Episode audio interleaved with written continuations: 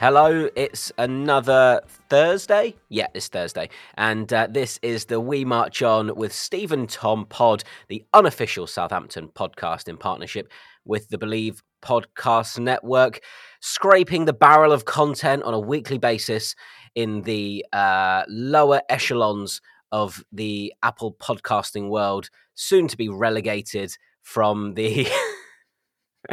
You've started strong. playlists. You've started really strong, and I've really enjoyed this so far. Similarly to uh, what we talk about on a weekly basis, uh, that is Southampton FC, and I am Steve Forbes, joined once again by Tom Deacon. Was that too dour?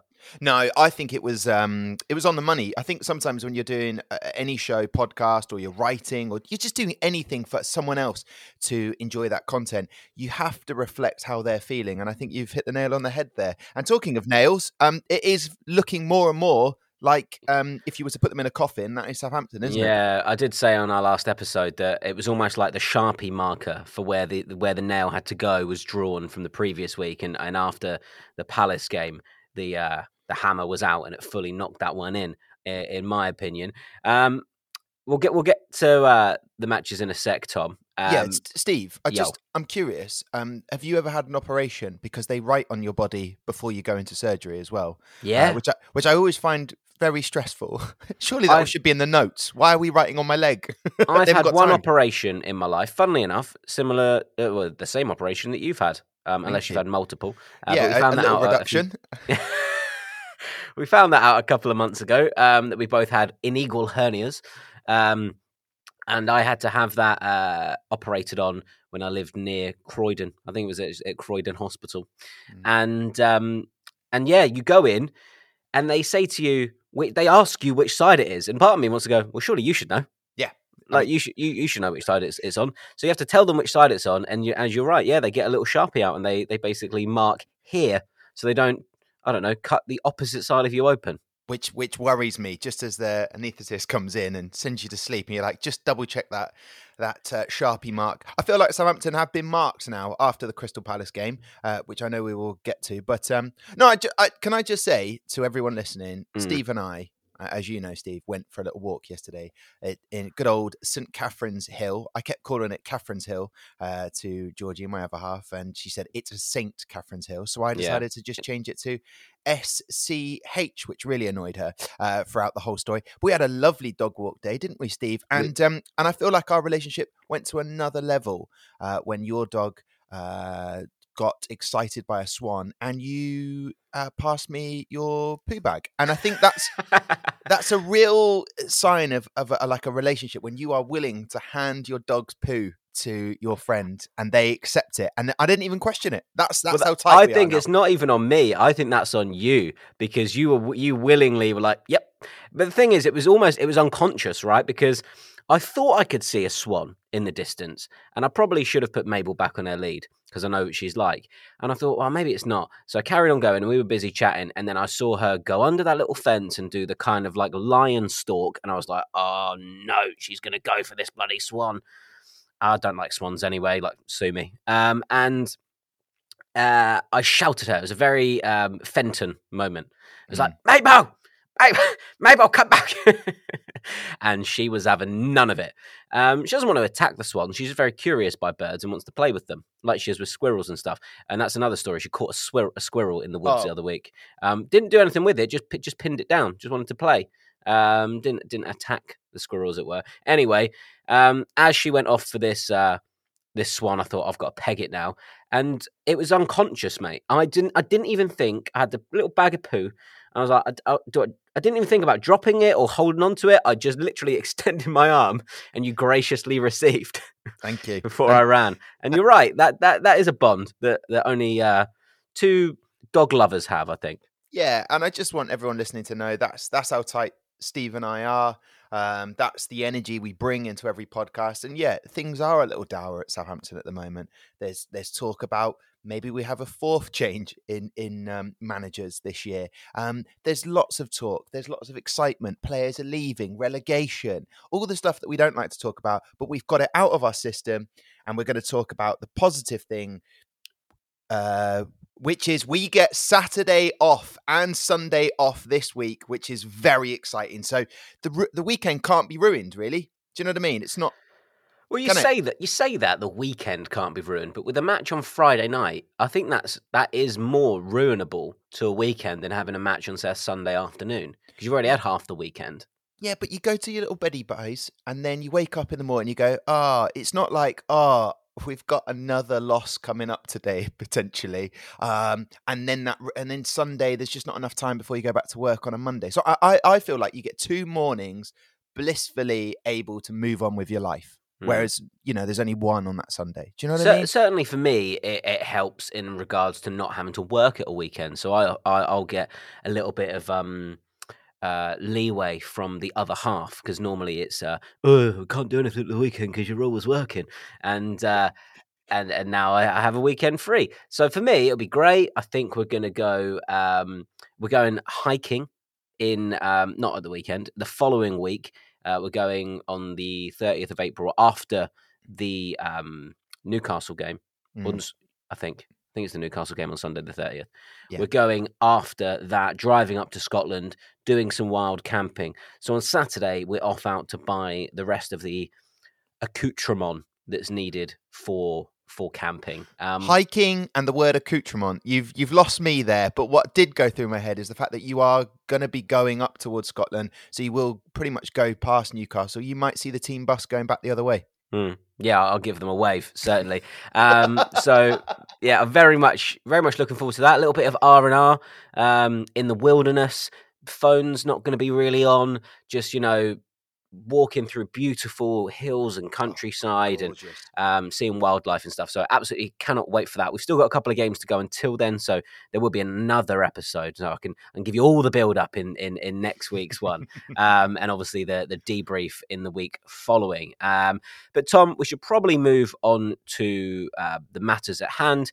And just FYI, I'd hold your shit any day.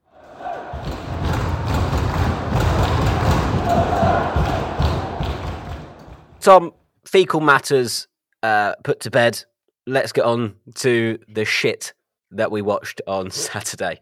Yeah. Um, You were there, Steve. What was the atmosphere like? Because I'm curious, because I wasn't there, um, because uh, I wasn't. I was in Brighton, oddly enough. I had things to do, but um, I would have loved to have been there to have that hope and then see it drained out of everyone's faces after half time. But we held on for 45 minutes, though, it felt like, and were the better team. Am I right in thinking that?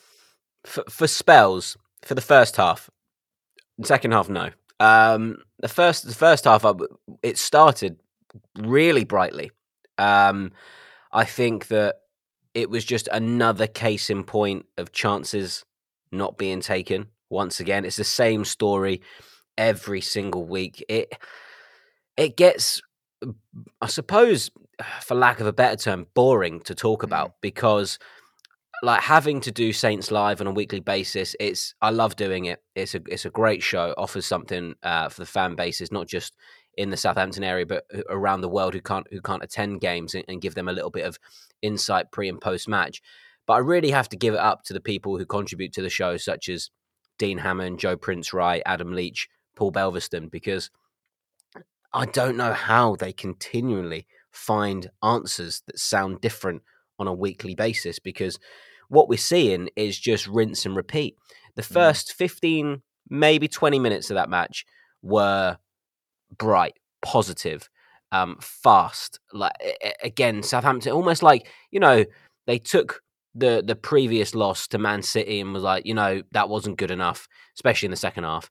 And so we're going to right those wrongs. And I feel like they started, you know, really, really well. Um, and it just didn't quite click again in the final third. Uh, what I really liked was Theo's movement. I- I- he seemed to be offside quite a lot, but he was really trying. He was constantly had his head up, trying to run in behind.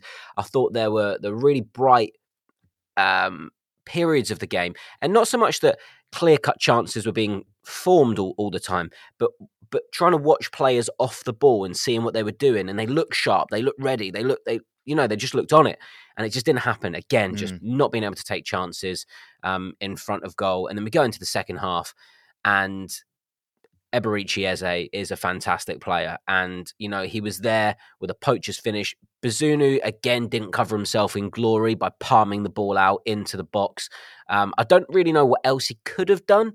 It was a good save, but as a professional keeper, I'm sure that you're trained to not put it back into danger. You're trained to kind of, if you have to make a save, push it wide or or push it back down. I don't know, push it into an area that's not going to be instantly attacked, and um, and that's unfortunately what he did.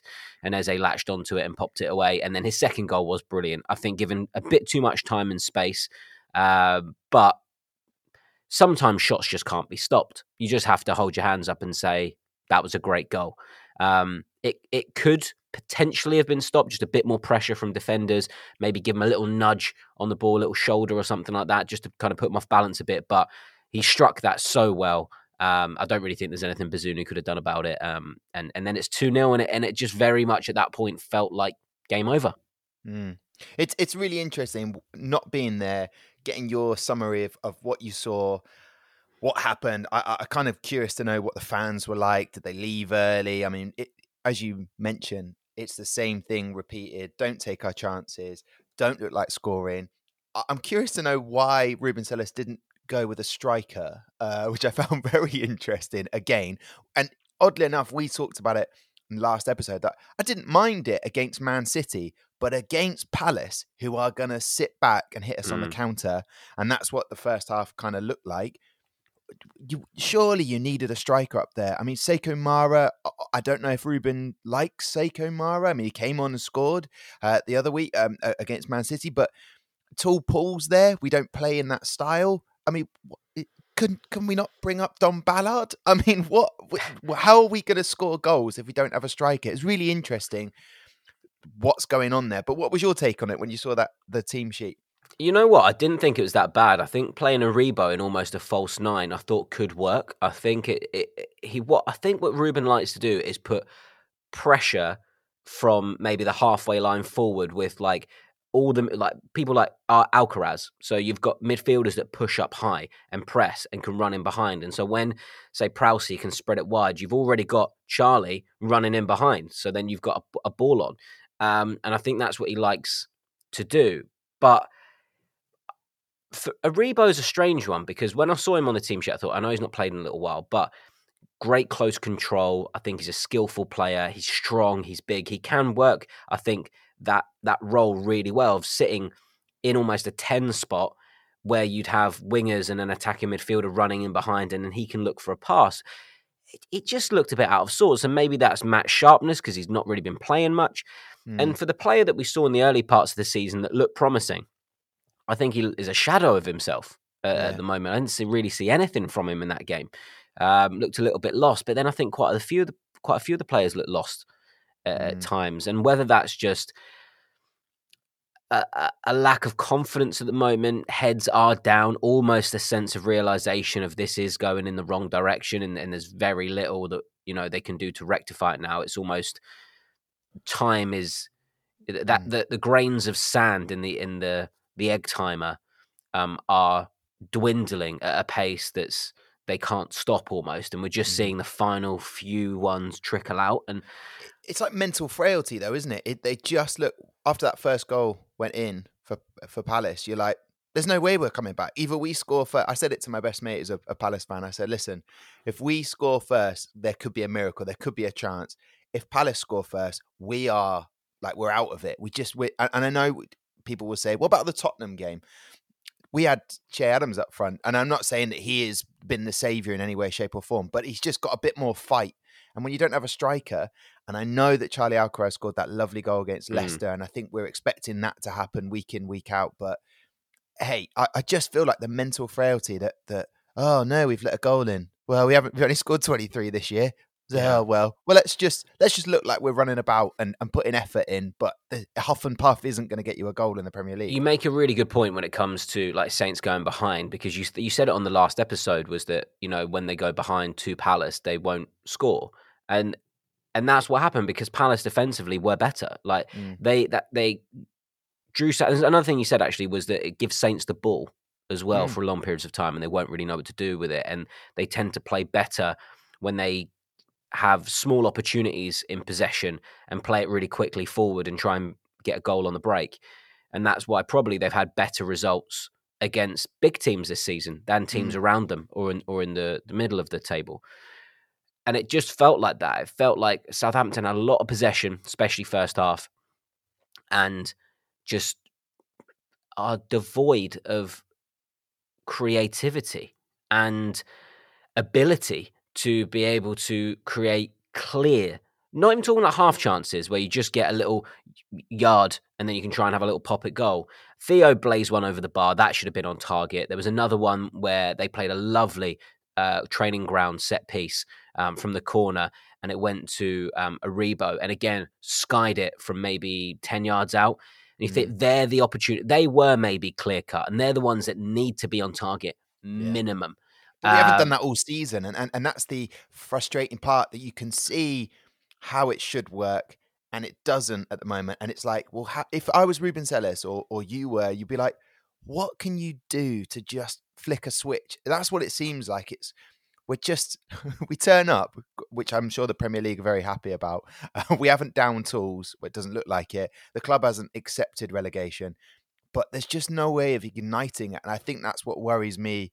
For I see it as the inevitable mm. going down. Is what is going to ignite this team? I look at that squad and say they should be able to do better than they're doing. But what, what, and who can turn that around? That's the thing that, as a fan, I, I find mean, fascinating. I wonder if in their heads they think they can still almost play their way out of it. So in terms of like a style of play and like spreading spreading the ball almost to to tire or stretch the opposition by playing it from one side back to Prowse, playing it to the other side, drive it forward, play it back, back to Prowse, spray it across the other side of the pitch, then get to the byline, then stop, then drop it back, then look for an overlapping run. Like it's making this, me laugh, Steve, because this, there's no striker in the box anyway, yeah, so the defenders I mean. just stand still. There was, there was exactly, exactly. There's a point I was going on to because it, it happened with I think Sulemana um, uh, against Palace in the first half and he got himself into a great position, and there was no one there. There was literally no one there to help him out. He had no help or service. And I think, like, I wonder if they're this style of play, they're still like, nope, we're going to stick to it. It will come good. We just need to keep practicing, practicing, practicing. And it's almost got to the point where just shove six people in the box. Like yeah. when you have it out wide, just everyone dart into the box and create havoc. And if the and if they break, whatever they break, leave like two or three men back and then create a professional foul or something like that. You know what I mean? Just take someone out. But to score a goal, which is the one thing that Saints can't do, what has been tried and tested for months now is not working. So it's almost like how can you just go outside of the box, figuratively, not literally, and go, what will teams not expect? Well, they're not going to expect Jan Bednarek making a 60 yard run and getting himself into the mixer. like, just do that. Just do something that will create a bit of. Uh, a bit of havoc, a bit of chaos in yeah. an opposition's area. And if the ball drops, get Big Paul in there, and all you do is look for him. Just get the ball to him it just get he probably will foul most of the time and they'll get loads of free kicks. But that one time that he'll be able to get to his head on it or chest it down, and you've got four players literally rushing in. Even yeah. if a player tries to clear it, it might bounce off um, Edozie's knee and go in. Like you just want something like that to happen where you're just creating. Um, you've just got a menacing. I don't really know what I'm trying to say anymore. No, Tom. no, I, mate, I, I 100% understand what you're saying. The one time we get that ball in for tall Paul against West Ham. He heads it, comes off the crossbar.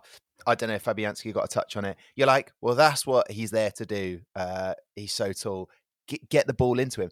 And also, it's kind of like reminiscent of the Kevin Keegan era where it was just all out attack. Yeah, we're going to let goals in, but we're going to score some as well. Whereas Southampton don't look like they're going to score and look like we're going to let some in. and you're like, well, that's that's not a way to yeah. get any points on the board. And that's how we're playing at the moment. And you said think outside the box. Uh uh uh. The reverse opposite of that is think inside the box. Let's get some players inside the box. That should be the headline for Southampton. And you know what? What was interesting, and a lot of people have mentioned this, playing Joe Aribo when an opposition would be thinking, there's no way he's going to play. They didn't know how to deal with him at first and then worked it out we need to be wreaking havoc of confusion and putting opposition under pressure of knowing who's going to do what and when because we're so formulaic at the moment. You, that is, uh, there's a there's a shining example of that. I think second half, as memory serves, when Southampton would get a corner, for some reason on the right hand side, Sulemana would run to take it. Now, everyone knows he's not going to take a corner. So what does Prowsey do? Stands about 10 yards away from him. The Palace defenders go, Well, I know exactly what he's going to do here. He's going to pass it to Prowsey. He's not taking the corner. So all the Palace player did was stand like three yards off of Prowsey. And then Sulemana's like, Well, I can't pass you now. And then Prowsey has, to, and then it takes like 15, 20 seconds. And they're like, Oh no, I'll just go and take the corner. And then Prowsey walks up and takes the corner. And then they try it again where he does pass it to Prowsey. And then he's got a, a two uh, Palace players on him within a matter of seconds, and then the opportunity's lost. It's it's it's. I can I can see what they're trying to do. Let's think that Sulemana's taken the the the corner or taken the set piece, but all opposition players know that the only good set piece taker at Southampton is Prowsey, and if he's standing ten yards away from the corner, of course it's going back to him so he can hit one with his right foot into the box from the right hand side. Yeah. It's it's so readable, but they continue to try it, and I just I didn't understand that. When are we going to tell Southampton just stop? Just stop what you're doing, and can we do something different? Um, it, has been fascinating that, that to see the fans based on that Crystal Palace game.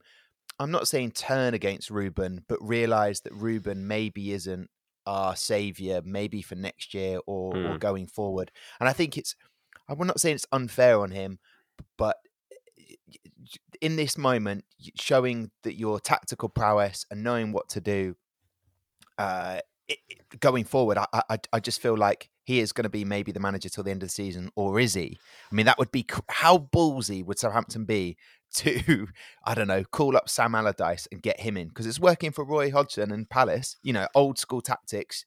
But you know, seven games left. Well, arguably tomorrow night, six games left after the Arsenal game. I can't.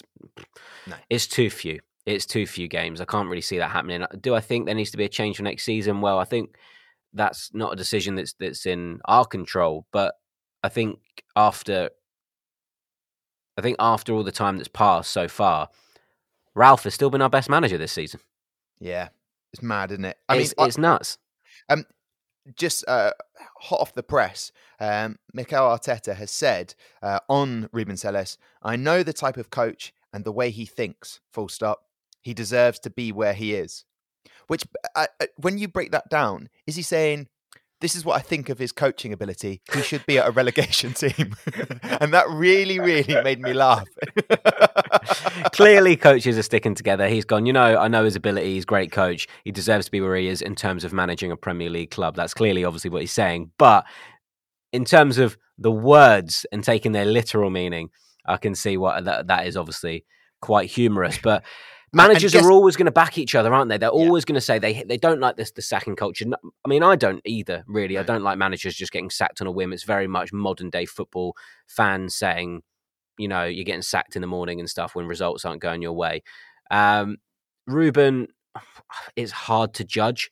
He seems like a nice guy, but I think he seems maybe like the player's pal rather than a disciplinarian. And yeah. and that's when Southampton was saved a few years ago by Mark Hughes, is that he was a disciplinarian. He came in and he wasn't there to be your mate. He was there to get results. And mm. and again, I don't I don't know what goes on behind the scenes. I don't know what what's what it's like on the training ground, but may maybe that's that's part of the issue. I'm I'm not sure. Um, maybe it's a culture change that that is then required. Um, for Southampton going future, uh, for for Southampton going forward, that culture needs to change. Um, evidently, because you know th- these are good players. Mm. I would say good. Uh, based on data this year, you go that's questionable, Tom. But the wages they're getting paid, they're Premier League players, or are they? But whatever it is, is that the culture is is is what needs changing. Do you know what the the the word fragile springs to mind, and I d- I don't want to speak out of turn, and obviously had to sometimes do have to be careful of, of what I say. But in my time working for the club, one thing that's been quite clear is the how the players are wrapped up. Mm. in in for lack of a better term in, in cotton wool. You know that when we did the player arrivals for Grimsby, Mm. I thought it went really well. And I tell you what, the Grimsby players loved it when they came off the bus and they had all their fans waiting outside. That they weren't used to that sort of thing, and, and you know they they lapped it up, even though they were playing the the uh, em- Imperial March from Star Wars and stuff. like they thought they had wry smiles on the faces. Like they were just like, you know, this is great. What a great day out. Like we're loving this. Coming to play at a Premier League ground, um, League Two side, and you, you could tell there was a bit of a connection there between the fan base and the players. And when the Saints players came off, now apparently, again, hopefully this isn't information that shouldn't be shared, but they didn't know that was happening. That that Mm. whoever organises this apparently hadn't told sec- the the team security or the management that this was happening. So when they Yeah. pulled up, they were like, "What's going on here?" Well, well, but the thing is, so just for anyone listening, it's about championing the players, the Southampton players, for all Mm. the fans around there when the coach Yeah. parks up outside the ground, an opportunity for the fans to get behind the players and you announce them and then they cheer their name. That was that was the intention, right? Good intention, positive hundred positive percent. vibes, Yes, connect a the fans with the players. all exactly all done in, in in the right spirit and there was a selection of young fans to the side of the stadium behind a little um like barrier um and like putting their hands up for high fives and stuff and and, and other uh, Premier League teams do that. It's done at Chelsea. It's done at, at City. They were two examples that we were shown prior to to how how they conduct their their match day arrivals and, and something we could aspire to. And this was obviously a test event for uh, a, an FA Cup game that wouldn't have a huge amount of eyes on it because it was it was Grimsby, how wrong they were. Um, and you know, it just felt like players just didn't care. It was like, well, some did. Tell you what, some like Lyanco loved it. He was oh, he yeah. was like high fiving and stuff, and some players were getting into it. But I'd say there's a core group, and it's almost like whether they're not in it for like it's it's hard to, to formulate into a sentence, but when you see people not maybe giving back as they Yeah. should, it does make you think, well, what's going on in your head? And also when you can't talk over warm ups Yeah. pre game Do- do know- and they have to play a certain type of music. And it's like, how can how can someone speaking over the tannoy during a warm up affect your warm up that much that it could impact the game when during a game you have thousands of opposition fans calling you every name under the sun? yeah. in my opinion, nonsense. And then after the Grimsby result, apparently, we well, I say apparently, we haven't done that at rivals again. And Yeah. one of the excuses was this arrivals thing, almost like it put the players off. mate. Here's the, here's the interesting thing, and I know that w- uh, we both walk a uh, fine line or a, tightrope of of not saying it's not. It, you've just given your opinion on things there, and you've raised the question, but it seems to be on social media of every club at the moment what players do and how much passion they give especially for mascots and and you know young kids and whether they just a high five is all they want these Mm. kids and the players walk past and i feel like in the premier league there is and i'm not just talking of southampton i'm talking in gen every club you know players being so well protected um just just it loses that magic of like the players connecting with the fans i Mm. mean a- a- and i know that this is a bigger discussion tonight i'm doing the saints foundation charity dinner with kenzie benali. There's going to be some ex-players there and they don't mind sitting around like chatting to fans. Sure fans as we all know some fans can be annoying and Yeah. they'll they'll deal with that in, in the way that they've done professionally for years. You've also got uh, the players that aren't turning up for arsenal uh, game uh, che adams tino livramento and juan de arios. Uh, i think i'm pronouncing it correctly. Uh, he just sounds fun and it's a fun name to say. Uh, but they're turning up and you know they're not going to be part of the squad and what we can ask and can't ask them. It's just it's just really interesting that you know the fans want to have those players like Lianco that at least show that passion, put their you know that love the badge. It's making them relatable. Because 100%. most of these players, right, this isn't like Formula One, where most of the drivers come from money and they've been karting from the age of four and their parents are already, they're telecoms giants in other countries. Like most footballers come from ordinary backgrounds. Mm. and they've just been blessed with talent and skill and hard work from an early age, been in an academy and worked their way up to the to the elite level, right? So most of these players, when they were growing up, were no different from the fan bases watching them, right? Some of them maybe even poorer and stuff, but Mm. it's almost like you, you can see some people still stay in touch with reality, but some don't. And it's almost like I don't know if years and years of being spoon fed gives you a false sense of reality and makes you almost feel like you're above Mm. society. I d- this But, is but then, it- but then, but then again, Steve, I, I think I would come. Uh, my, my reporting and professionalism hat comes on. At the same time, the pressures are so big for these players, and fans get on their case all the time, Yeah, and they're treated yeah. not like humans.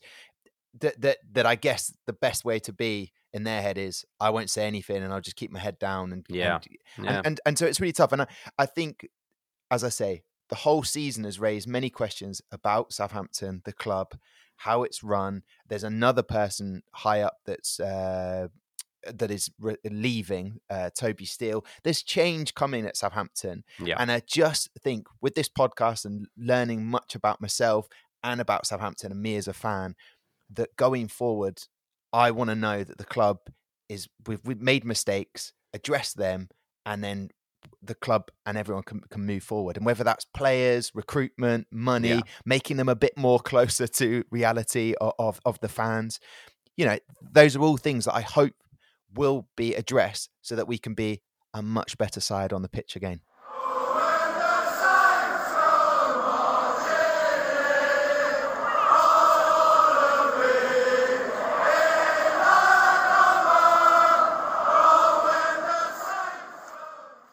So, Steve, um, Mhm. and everyone listening, that was a lovely little noise from you. Mhm. Um, I would like to now um, teach you a little bit more, uh, or actually, uh, to, to kind of take us back, learn a little bit more about Southampton. Today is episode 32, and uh, which player does that uh, represent, Steve? Theo Walcott. That is the current squad. Can you name the past two players to wear the number 32? And I swear, if you got this right, I mean, your knowledge, the, the feature ends, basically. There is absolutely no need for this. Uh, you won't get it. Uh, he's now currently playing for Hull. Uh, he's played 38 games this season, four yellow cards. He's a defender. Um, he was part of the Southampton B team uh, and under 23. What Uh, year? uh, this takes us back. Uh, he went out on loan to St Mirren. Um, there's been a few players that have done that, gone up to the Scottish uh, league. Uh, Gillingham, uh, he went to so 2020.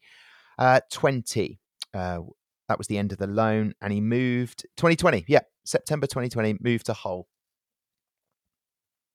Defender. Initials AJ. Uh, It's a tricky one. Adam Joyce. Oh, love it. No, Alfie Jones. Uh, he was the last person to wear number 32. No And before that, Olufela Olomola, uh, an Arsenal uh, academy player that Southampton snapped up. Uh, never played for Southampton. He is currently at Wealdstone. Wealdstone. So there you Wealdstone Raiders. You got no fans? You want some? I'll give it you.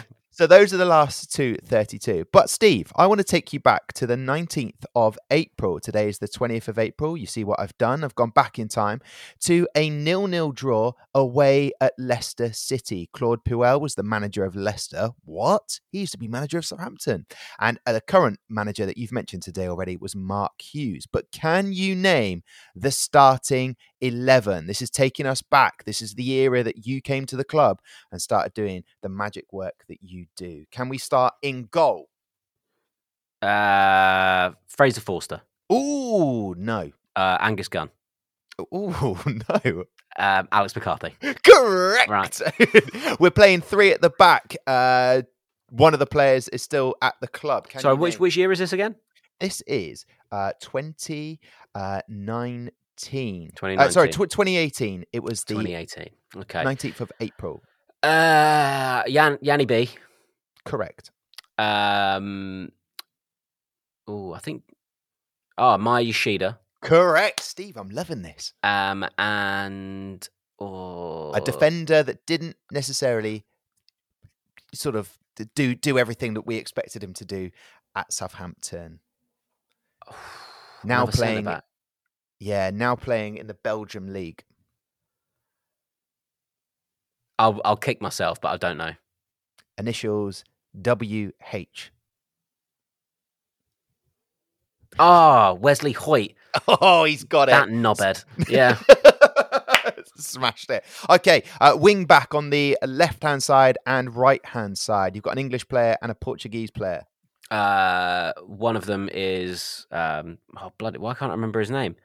Guy went to Arsenal, now plays at is it Fulham? He went to. Yeah. Uh, I know it. uh, What's his name? I can't remember his name. Mate, I've put you on the spot here. Cedric Cedric, that's it, Cedric. Cedric Soares. Um, right, and he was on the right and on the left, Ryan Bertrand. Correct. Two holding midfielders in the middle. Um, Oriol James Ward-Prowse. Oh, no. Oh no, okay. Oh, pushed oh, no. forward at this stage. Okay.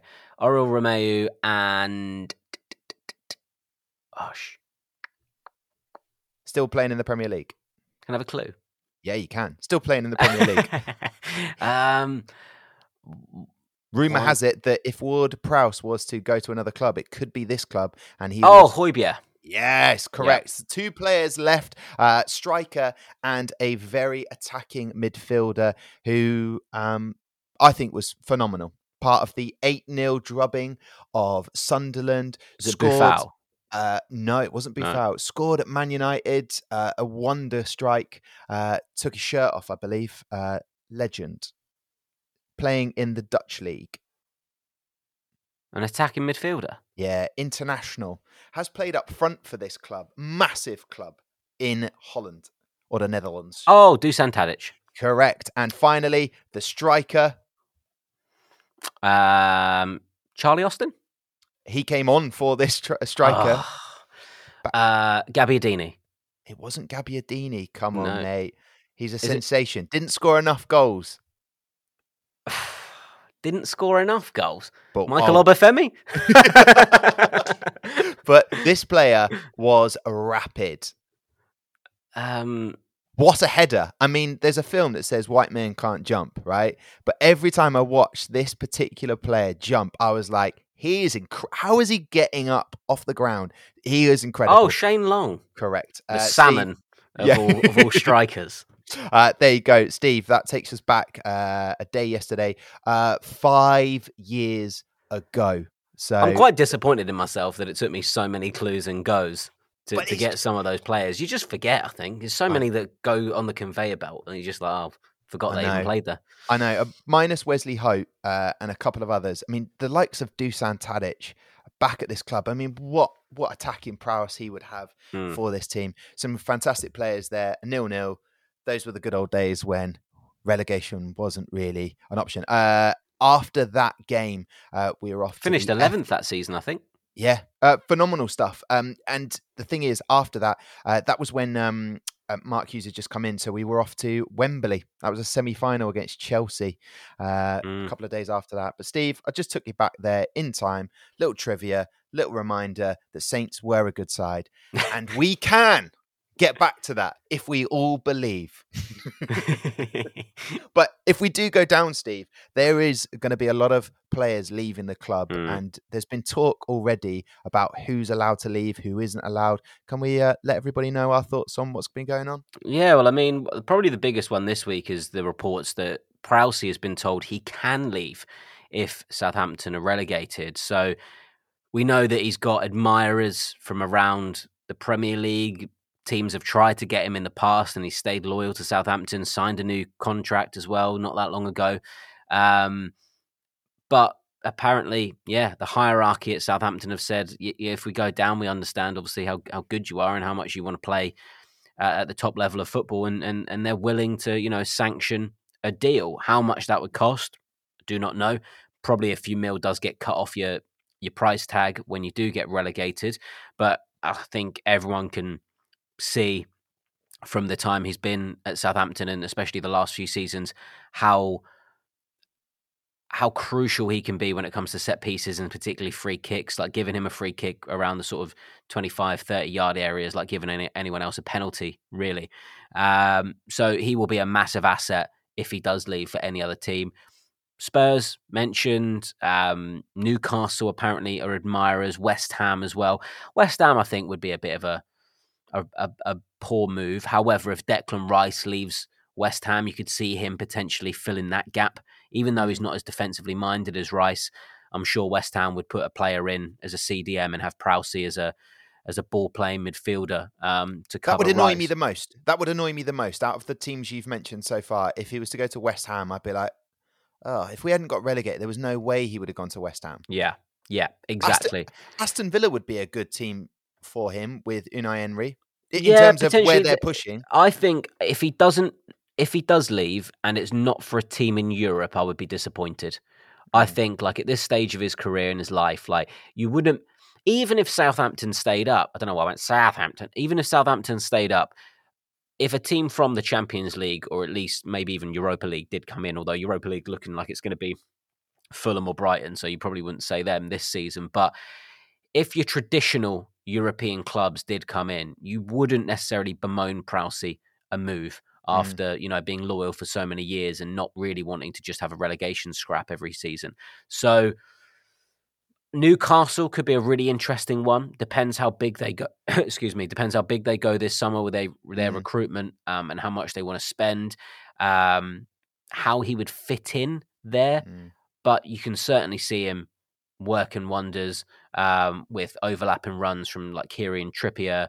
Um, you've got Alexander Isak up front as well, um, Callum Wilson too. So that you know, there's players that he's played with at international level as well.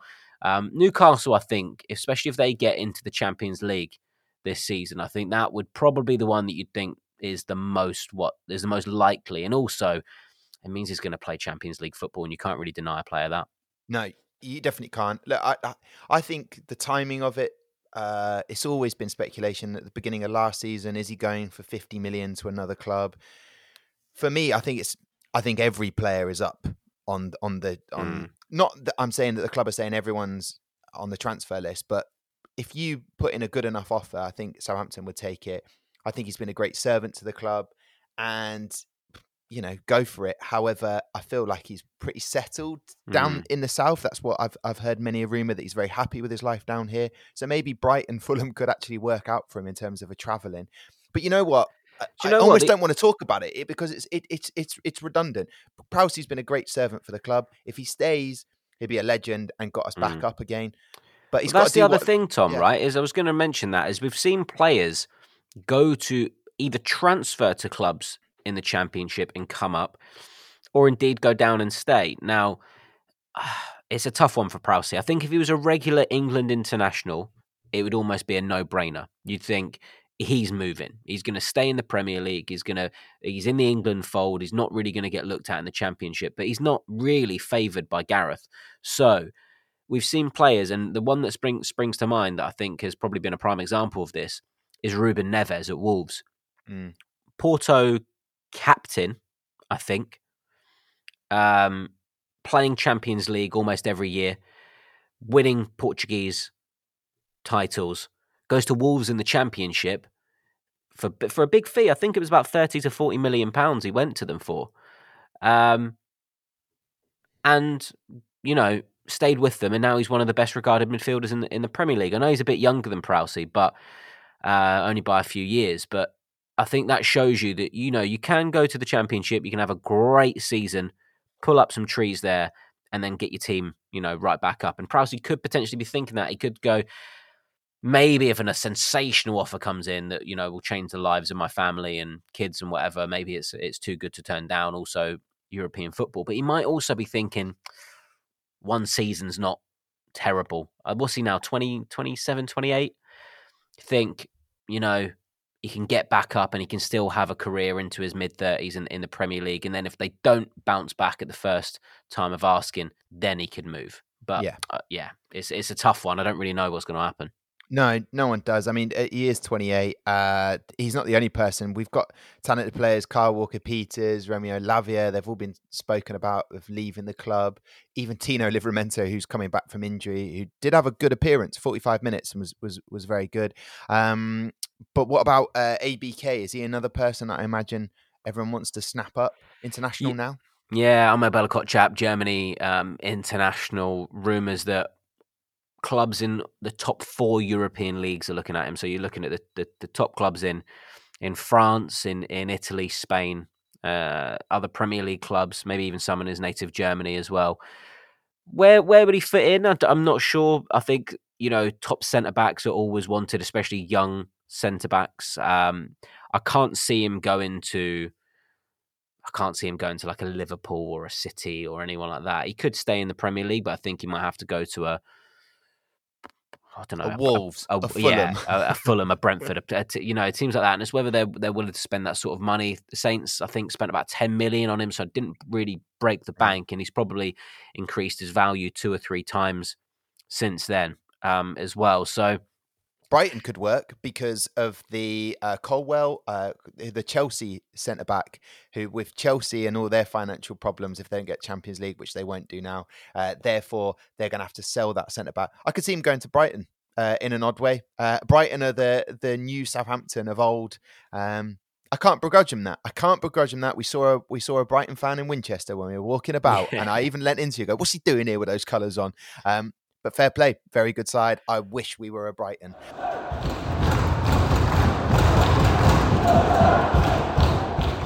Steve, we have uh, a few moments left on this podcast. I've called it. I don't often call it, uh, but I am today. We do need to talk about Arsenal. Is there any idea in your head that we will walk away with three points or maybe even a point? Can you see it? Arsenal won a title. Saints don't want to get relegated. You know, I can. I don't think they'll they'll win the game, but I can certainly see them walking away with a point. We've seen Arsenal wobble at times. They, they they've been sensational this year, really, to to be where they are, and their squad. They have got a very good squad, but you wouldn't put it up there with the likes of of City, etc. Like, I think, like on paper, Arsenal have, have, have outperformed what everyone thought they would do this season. William Saliba might not be mm. playing. Mm. I think he might be ruled out with with an injury for the game. They they drew two two with West Ham um, having having led the game as well last time out. Could Arsenal be having that little bit of a wobble? Could doubt be creeping into their head? we we see how efficient City is. Um, especially when they have to come and chase a title down. They've done it in the past. They've come from sort of eight or twelve points from behind leaders and, and, and won titles on the on the, the last day of the season. I think they actually did it against Villa, and when they trailed two 0 um, at Villa mm. Park and came back to win the game. So, um, it's not out of the question a point. I think it can be achieved. That's what my heart says. What yeah. does my head say? I think Arsenal will absolutely tear Saints apart. Mm. Martinelli, Saka, see Jesus up Jesus front. is back. That's a massive thing. That's yeah. Jesus, Jesus being back, and he's already in goal scoring form for them, having only returned a mere matter of weeks ago. Oh God, what we'd give to have a striker. Um, I would say on the fact of being at St Mary's and watching the Arsenal game and how we battled back into that game. Um, I think it was a Stewie Armstrong finish uh, to make it one all. There was a pigeon that helped us uh, putting off the goalkeeper Ramsdale. So actually, for me, and the fact that we manhandled Caleta manhandled Jesus so many times and got away with it. Arsenal fans were so annoyed that day. I can't see a repeat of that but my heart really wants us to go there to the Emirates and thump them 5 0. And then all Saints fans are like, what on earth is this? And even like, um, it's Diallo scores. Like, mm. and we're all like, what is this going on? Uh, what has the world come to? And we look really, really good. Still go down, but uh, we just look phenomenal against Arsenal, give City the title and we'll be legends then. That's the only trophy we could lift as being legends of, of denying Arsenal. I just uh, think you've trophy. seen Arsenal do it a few times where they need a result and they've done it late on. You saw, I think, was it Reiss Nelson uh, scored a screamer. Um, I, th- I, think it was against Fulham at the at the Emirates um, to give them a win. We've seen them s- score late on Eddie Nketiah against Man United as well. So and that was at the Emirates too. So you've seen at, at home, I think they are a very different beast to on the road. Mm. Um, and the way they put pressure on defenses and are relentless in attacks, I just don't feel Southampton have the capability defensively to withstand that pressure. Yeah. Um, and I and I've been there, Steve, at the Emirates when Saints were beat six one. I think it was a rule, not a rule, uh, a Fox. Uh, what is it? it sent uh, left back. Uh, Fox scored to make it six one. Gervinho was running amok uh, in our defensive area. But listen, um, I, I can't imagine it'll be six one. We're going to sort of be deflated. I don't even think we'll score. Um, but can we hold on to a nil-nil draw? You just don't want to be embarrassed. I think that's the main thing. No. You don't want to be embarrassed, and you just want to see a performance that shows grit and heart, and that they want to stay in this division. Um, but yeah, it's not exactly the the kindest of fixtures that you want to see after losing to uh, one of the relegation rivals per se, and certainly a team that could be beaten and that many fans were calling a must-win game um, to then have to travel to the league leaders on yeah. their turf. It's yeah, it's going to be tough. Get Dom Ballard in the team. I'm gonna I'm gonna talk to uh, Ruben ne- uh, Selles uh, tonight. Ruben Neves. Uh, I'm gonna speak to Ruben and I'm gonna I'm gonna say, listen, get Dom in. Plant uh, that seed. If he's going to be there, just just plant it. Just yeah. be like, not a lot of goals at the moment, Ruben, is there? Just yeah. Don, Dom Ballard. Ballard's putting him in so, for the. Sorry, for did I say Don Ballard or did you say Don Ballard, Ruben? Good, get him in. Thank you very much, uh, Steve. Always a pleasure. Uh, for everyone listening, thank you very much for getting in touch uh, with the show. Please keep doing that. The socials are Steve at We March On Pod. Should know it by now, but mm. uh, I think I got away with that one. It looked like I was being professional. Uh, Steve, uh, thank you very much. Uh, we will say goodbye to everyone. We'll catch you next week. And uh, Saints Brass, you know what to do. Play us out.